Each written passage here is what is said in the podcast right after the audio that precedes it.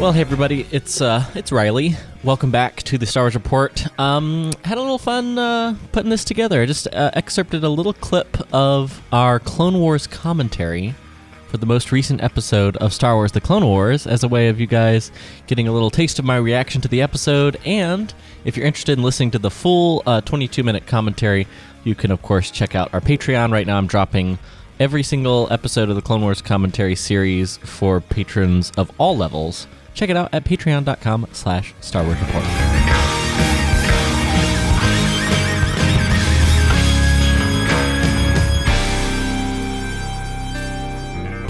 The other cool thing is that um, that the last arc, for all of its flaws, set up really well is Bo-Katan's partnership with Ahsoka and why they're uh, in cahoots at this point. Um, so that's kind of cool. It's it sort of gives uh, and, and it also gives a weight to the motivation for Ahsoka uh, and a weight for the motivations to go help the people of Mandalore that we've probably honestly forgotten about if you haven't watched those episodes recently. About they've been left in the the plight of Prime Minister Almec, and uh, so the episode kind of reminds us of the plight of Mandalore, and that kind of becomes a tension here. So why not take him yourself? Or to be more specific, what do you want from the Republic? I don't have the numbers needed for a siege. Without a complete lockdown of the city, Maul will escape again. That's why I'm proposing a joint operation. If we are successful, you'll have a Maul, coalition of the willing, and I'll have Mandalore. If Republic forces aid you in your assault, it will break treaties that are a hundred years old. We will effectively. And this is where they. I thought this was a really nice touch here, where they get into the motivations of Obi Wan and Satine. Well, and, and how Satine affects that. I will advise the Jedi Council of this development. There's no time. Yeah. Tell him Maul's Starbuck. influence on Mandalore is destroying my people. He murdered their ruler, my sister. I thought she meant something to you. Mmm. Oof, brutal, brutal. She did, But here's and still does. yep. But here's the difference But I cannot allow my feelings to cloud my judgment. There it is. The Council will decide what our course of action will be. There it is. That is the difference between Anakin and Obi Wan. Will not allow my feelings to cloud my judgment, and that is a that is a virtue. Honestly, that's not um. Obi Wan's devotion to Satine is is beautiful, and her memory, but insofar as his duty to the Jedi Order is concerned, he's not willing to compromise that. And that's the thing. The Jedi Order is not where they should be, and they've sort of they have they've failed as um uh, or they're at least about to fail as an organization for what they're supposed to be doing, which is keeping peace and justice in the old republic.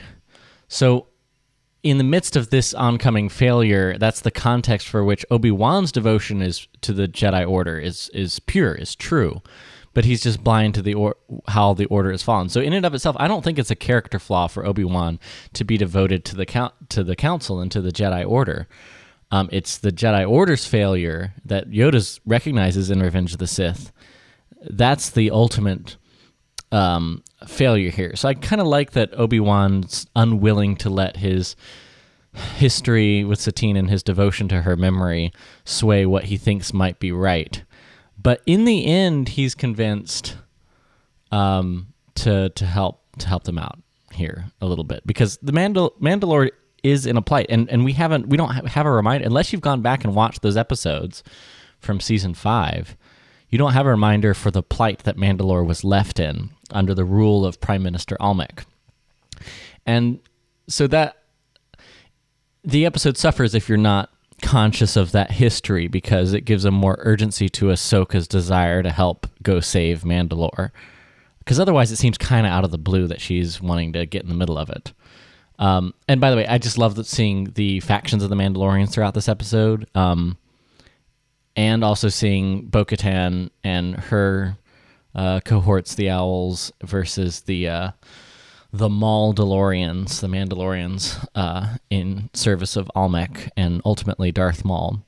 Um, that's pretty pretty sweet. Some of the action and some of the uh, the design for Mandalorian combat in this episode is is is done in a way that we've never seen it before, and I dare say done in a way that's even better than um, the actual live action Mandalorian, where we see some battle. It just looks better in animation to see all the freaking jetpacks everywhere. Uh, but we'll get to that in just a minute because So the attack on Mandalore was approved. No, it's Coruscant. Grievous has attacked the capital.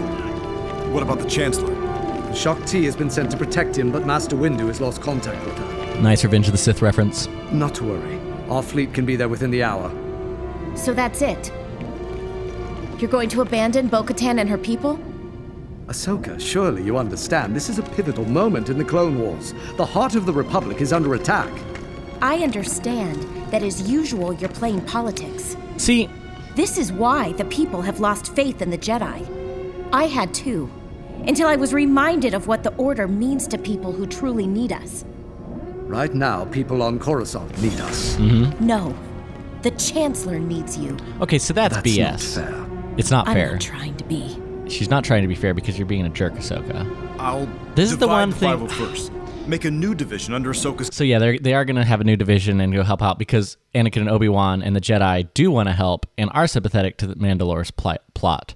But we literally just got out of the episode where Ahsoka is on Coruscant on level thirteen thirteen, where Trace and Rafa, by the way, still are right now her friends that she just made, and Coruscant is under attack and the Supreme Chancellor's being uh, kidnapped. I mean, it's it's within perfect reason to be. It's sort of the equivalent of if Washington D.C. were under attack and burning. It's like the, the War of 1812. It, it, and you're like, well, there's war going on in Syria. Yes, there's war, and it's tragic. But like, you better bet the United States military would be protecting the capital because that's in their self-interest as a military. It's that like, it's like if, if Washington D.C. were under attack, like, well, we've got to keep the president safe which by the way, even then that's reasonable. So I think Ahsoka's a little overblown. However, upon it really did rub me the wrong way the first time I watched it. I give her this benefit of the doubt. The the plight of Mandalore does make a difference. Oh, and look. Her lightsabers. Maybe a little better.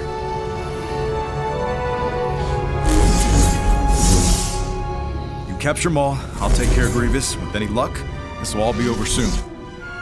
Master Kenobi always said there's no such thing as luck. Good thing I taught you otherwise.